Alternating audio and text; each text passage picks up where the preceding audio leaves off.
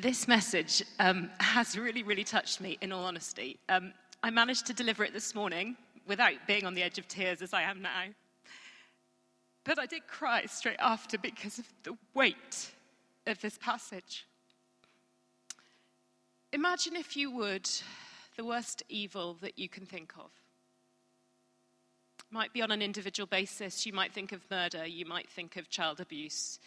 You might think of the shooting that happened in the Crimea in a college earlier this week. Or maybe you think about systemic evil and you think about something like the Holocaust, or like all that has been perpetrated by the Islamic State. Evil has something to say in this world, doesn't it? And evil has a lot to say in this passage too. And it's because of that that I'm feeling a real weight around that. So ignore the tears. I can preach through that, so you should probably ignore it. But it's just a real sense of weightiness of this message. Now, to make sense of this message, what we actually have to do is to go back as far as chapter 10. And I was feeling super chilled, relatively, given that I was going to be preaching apocalyptic. I was feeling very chilled about preaching this until I realized about 3 weeks ago that nobody was preaching after Daniel 9 until this bit here in Daniel 12. And I thought, oh my goodness, in 20 minutes, I've got to actually put the whole vision into context so you know what's going on. So please do have your Bibles, because what I'm going to do first is to run you through where we're at. Daniel 10 locates us in the third year of King Cyrus. This is maybe a couple of years after the lion's den incident. Daniel's been fasting, he's been praying, and he's been doing this for 3 weeks, and an angel shows up. And Daniel 10, I won't go through it in detail, but Daniel 10 is Daniel having an utter meltdown because of the power of this angel and the glory of his coming. And you can read that in chapter 10. If you want a psychological portrait of what's going on for Daniel right now, that will be your passage. But by the time we get to Daniel 11, we now have the words that the angel speaks. And essentially, this is a big prophecy that begins at the beginning of Daniel 11 and runs through into Daniel 12. And in Daniel 11, what the angel says in verse 2 is that after Cyrus, who's the current king, there will be 4 more Persian kings, of whom the last is Xerxes. Xerxes is the king who shows up in the book of Esther, and he will be richer than them all. That's what 11:2 says. It says that this king is going to fight against Greece, and he's going to lose, and we find out about this king of Greece. Now, this text that we have is given to Daniel in the 6th century BC by the angel. But most of it is fulfilled in the 4th century BC through to the 2nd century BC. And that king of Greece, against whom Xerxes loses, is in fact Alexander the Great. And if you know anything about history, you know how mighty Alexander the Great was. And yet in this passage, in chapter 11, verse 3, he is reduced to one verse. And so the chapter goes on and says there'll be 4 kingdoms that come out of this Grecian kingdom. It won't be the sons of the king who get authority. It will be others. And that's actually what happens. Out of Alexander's kingdom come 4 sub-kingdoms, including 2 of which we now hear about in verses 5 to 20 of chapter 11. And in verses 5 to 20...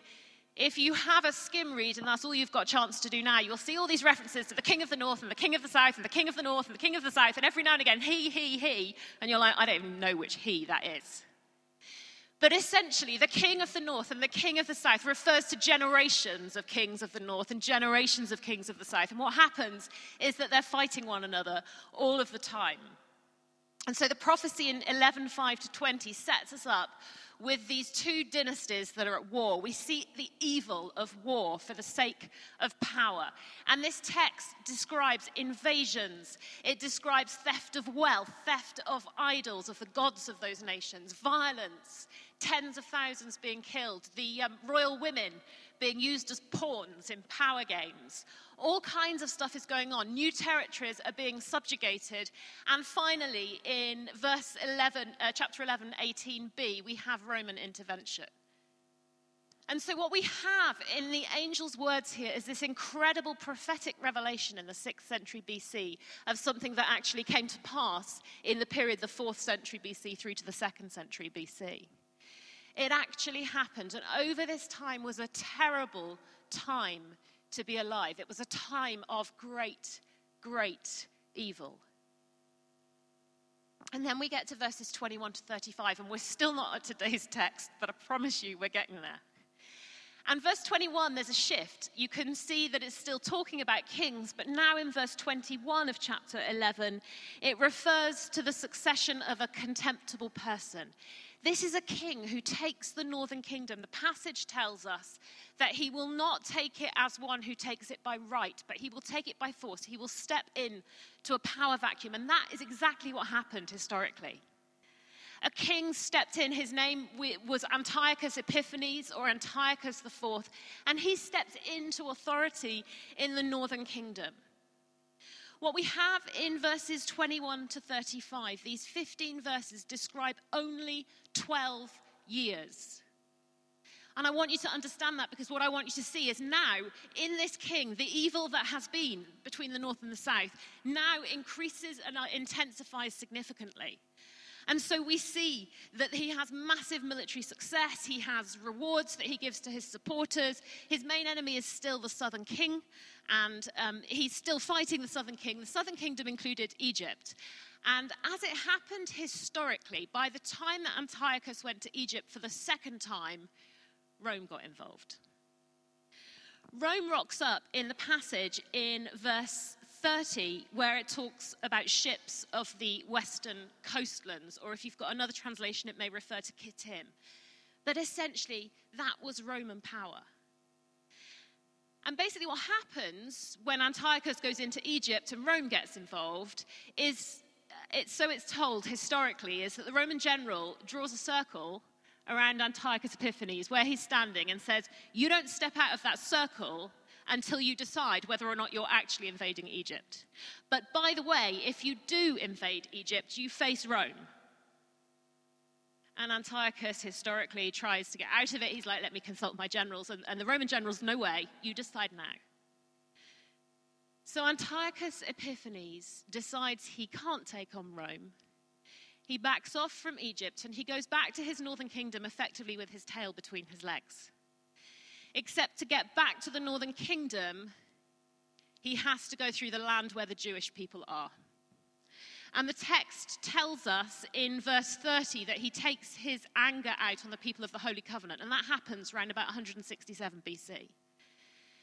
And what he does to the Jewish people is to declare the death penalty on them.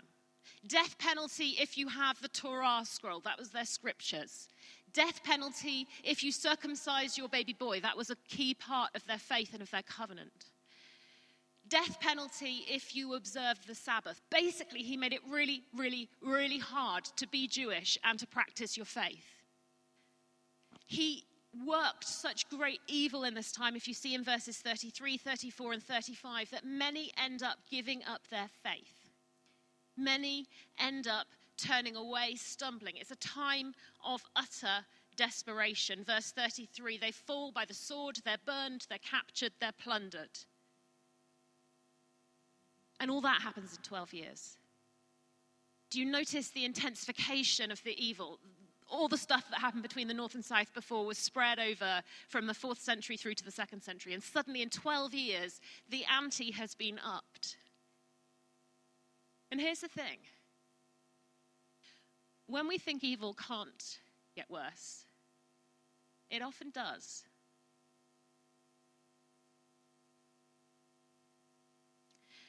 But even this evil in the text is subject to a greater power. Now, I want you to notice in this text, we don't see explicit reference to God being in control of all this. We don't see explicit reference to God speaking. Yes, he spoke through the angel back in the 6th century BC to Daniel. But in this period now, when Antiochus Epiphanes is on the throne, we don't get anything of God speaking or anything of God acting. And yet, nevertheless, the text implicitly would have us know that this evil is contained. Time and again in the text, there is reference to the appointed time. And so we see it in verse 24, that this will happen only for a time. We see it in verse 27, the end will be at the appointed time. We see it in verse 29 and 35 as well. Repeatedly, the text declares time limits. And so although we don't have a God who is visibly speaking or visibly acting at this time of great persecution, we do have a sense in which there are time limits, and therefore a God who places time limits on evil. Here's the thing, that I see, which is that terrifying evil will arise, but it doesn't have the last word. And with that, finally, I can get to the text that I'm actually meant to be preaching today. I'm now at verse 36 of chapter 11, which, if you're in the NIV, has a subject heading just in front of it. Subject headings are not part of the original biblical text. They are put there by the translators. The NIV translators have chosen to put a heading there, which I think is helpful, but some translators don't. That's important to say because I think there's a real shift here. So far, in the verses immediately preceding, we've been talking about this king, Antiochus Epiphanes. And now in verse 36, it says, "The king will do as he pleases." The text doesn't say who the king is. If it's a portion of text that we're meant to understand as continuing from all that came up to verse 35, then it might be Antiochus Epiphanes. And that would be the logical assumption, but I'm not sure it is. And I'm not sure it is because Antiochus Epiphanes historically does not fulfill what's prophesied about him. What it says about this king is that he'll claim to be God, and actually Antiochus didn't claim to be God. That's in verse 36, that he will magnify himself above every god. Antiochus also did worship the gods of his ancestors, whereas in 37 it says of this king that he will show no regard for the gods of his ancestors. That if he honors anyone, it will be a god unknown to his ancestors, whereas Antiochus Epiphanes worshipped Zeus and the other Roman gods. So I don't think that this reference in verse 36 to the king is actually a reference to Antiochus Epiphanes. Commentators are divided. The reason I land where I do, that this is not Antiochus Epiphanes, is in part because of what I've just said to you, that he doesn't fulfill this bit of the prophecy. And also because the language used here is very similar to language used elsewhere in the scriptures, particularly in 2 Thessalonians 2, where it talks about a man of lawlessness, a coming king or ruler who will do great evil, who is still yet to come. Even at this point in 21st century, he is still yet to come. So I suspect because of a canonical reading, that's a reading of the book of Daniel in the sweep of the whole of scripture, I think this is talking about a king who is yet to come. And it shows an evil that is even more terrifying than Antiochus Epiphanes' evil. So if you look with me, in verse 40, it talks about his military power. It says that this king will storm out with chariots and cavalry and a great fleet of ships. The NIV there has storm out, but the actual text is closer to being like a whirlwind. This is a storm that cannot be stopped. This is massive, massive military power. It doesn't even need to be directed at you, but it will catch you up in its power. And so, in fact, the text goes on to say that he'll invade many countries and sweep through them like a flood. This is like a tsunami, this power. If you've seen pictures of a tsunami, you understand something of the power of this king and his evil rule. 1141, here it says many countries will fall. He will invade the beautiful land, that's Israel. And many countries will fall. Some translations have it that tens of thousands will be killed. 1143, the wealth of the nations will be his because he will have conquered them. 1144, we see utter destruction, that he sets out in a great rage to destroy, and not just destroy, but annihilate many. Ever more terrifying evil will arise. Not just in Daniel's day in the 6th century BC, not just in that time of the battle between the kingdoms of the north and the south, the Ptolemy dynasty and the Seleucid dynasty, not just in Antiochus Epiphanes, but I believe also in the end times, in the times which are yet to come for us. And once again, we have God implicitly present in this text, but not obviously so. It could look like we have a God who is silent and inactive in the face of this terror, while nations fall, while institutions are overwhelmed by evil, while money is being concentrated in the hands of a few who will not use it for good, while military power increases, ever more terrifying evil will arise. And we go on into chapter 12, and 12 verse 3 says that at this time, the wise will shine like the brightness of the heavens, and those who turn many to righteousness like the stars forever. And it's a beautiful verse, except that it has to be really, really dark to see the stars, doesn't it? Don't see so many stars in London. There's too much light around. Got to go out into the dark countryside to see the stars. Yes, the wise will shine like the brightness of heavens.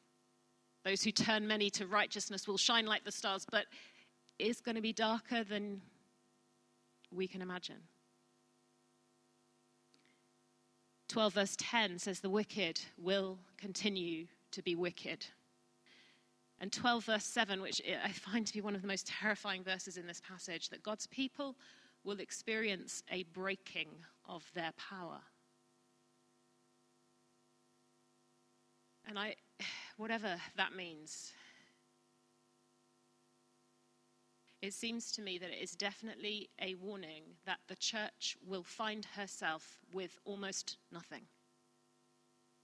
That it will be only our faith in Jesus that will hold us. That we will find ourselves, if our power is shattered, we will find ourselves almost obliterated, powerless, with really nothing to speak of, other than our faith in a God who, let's be honest, might appear to be silent and might appear to be inactive. And I think as Jesus worshippers, we have to expect that we will be persecuted by this kingdom, because we affirm a God who is greater than it. Friends, ever more terrifying evil will arise, and yet in the darkness God's people will shine because of our faith in a God who might be silent right now but will speak, and a God who might appear to be inactive now but will act. Text tells us again, just like it did in the verses before 21 to 35, it tells us again now that this is time limited. This suffering, this evil is still time limited. Verse 7 of chapter 12 says it will happen for time, times, and half a time. And there's a million theories about how long that is, because we all want to know, but it doesn't matter. It's a finite time. We don't know how long, but we know it's finite. We know that evil doesn't get to have the last word. We know also from verse 7 that this shattering of God's people's power that I talked about will also come to an end. This evil will not last forever. Best of all, 11 verse 45, it says of this king, yet he will come to his end with none to help him.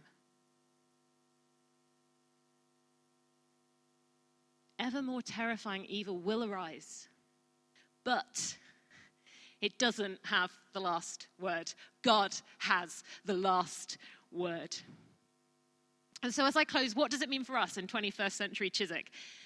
Frankly, I think terror is not an inappropriate reaction. I think it's right that we recognize that evil is growing in the earth, and it is growing against God's people, even if actually in nice Chiswick it hasn't really touched us yet. Even if we get to worship freely, we get to pray freely, we get to read the Bible freely, we get to share the gospel freely, evil nevertheless should be expected. As God's people, we must expect that we may have to face persecution for the sake of his name. We may have to face suffering, even to the point of what is an utter shattering of our strength until we have nothing but Jesus. That we may have to face that perhaps in the face of a God who seems not to speak and seems not to act. Friends, I know right now I look out on the Chiswick High Road and it seems like I'm imagining for you a world that doesn't exist, because right now for us it doesn't, but for so many of our brothers and sisters in the world it does. They are persecuted for the sake of the name. They do continue in faith in the face of terrifying evil, trusting that the God who perhaps for them too may seem at times not to speak and may seem not to act in the way that they hoped to relieve them from their suffering and their persecution, that nevertheless he is God Most High. And just as it says in 12 verse 1, he will deliver them. They know that ever more terrifying evil will arise because they've seen evil and they've seen it get worse. But they know also that evil does not have the last word, that wherever they are in the story right now, it's not the end, because God has the last word and he will deliver them. And so I think there's two instructions from the text for us. One comes from that reality that ever more terrifying evil will arise. We need to be real about that. We need to be real about the fact it is happening in certain parts of the world, and we need to be perhaps more serious about praying for our brothers and sisters than we ever have been. We need to, I think, to consider seriously what preparation we need to do now, while worship is free to get involved in, when the Word of God is easy to get hold of, when there are teachers that we can listen to. We need to think about, how am I going to prepare so that in the day of evil I will stand? How am I going to learn to turn my face again and again towards Jesus so that he is my only hope, so that even if everything else is shattered, I still have him? That's the first thing. The second thing is that, as I said, God does have the last word. And so, having done what I've just said, I think then we put our trust in the truth that he does have the last word. The angel says, and I find this fascinating, the angel says in verses 9 and 13 of that last chapter, at the end of the whole Revelation, the angel says, "So you, Daniel, when you've scraped yourself off the floor," no, that was me adding bits to the Bible, "but when you've scraped yourself off the floor, go your way. Do what you need to do to live a faithful life before the Lord. Don't give way to terror. Don't give way to panic. Do what you have to do to prepare yourself. But then after that, live." Why? Because God does have the last word. And so maybe you're here today and maybe you need to take seriously this freedom that we have to worship, to become serious about worshiping while we're free to worship. Maybe it's about becoming serious about studying the Word of God. Maybe it's about taking the prayer and encouragement of other believers while you can get it, while that's easy to do, while we can meet together.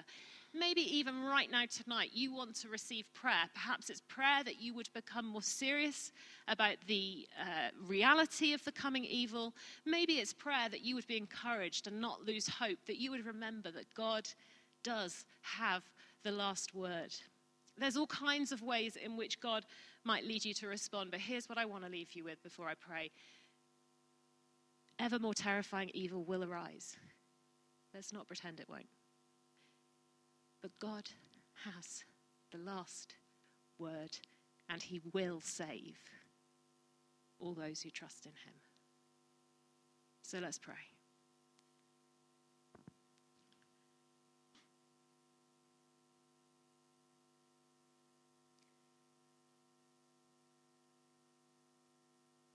Father, forgive us that we have chosen to live as if evil were not a reality. That when it has touched others, we have turned away. that we have lived in a place of denial, thinking that it could never come near us. Forgive us when we have not lived in a way that glorifies you above all else, that declares in our lives that you have the last word.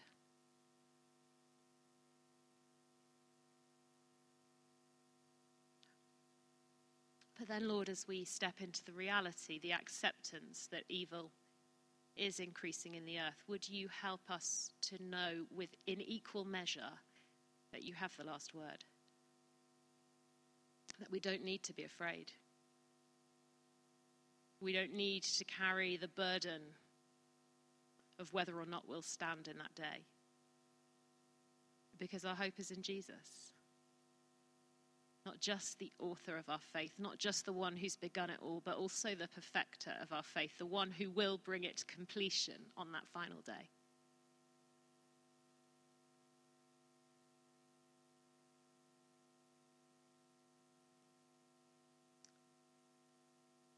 Lord, teach us your ways that we might number our days aright. We ask it in your name.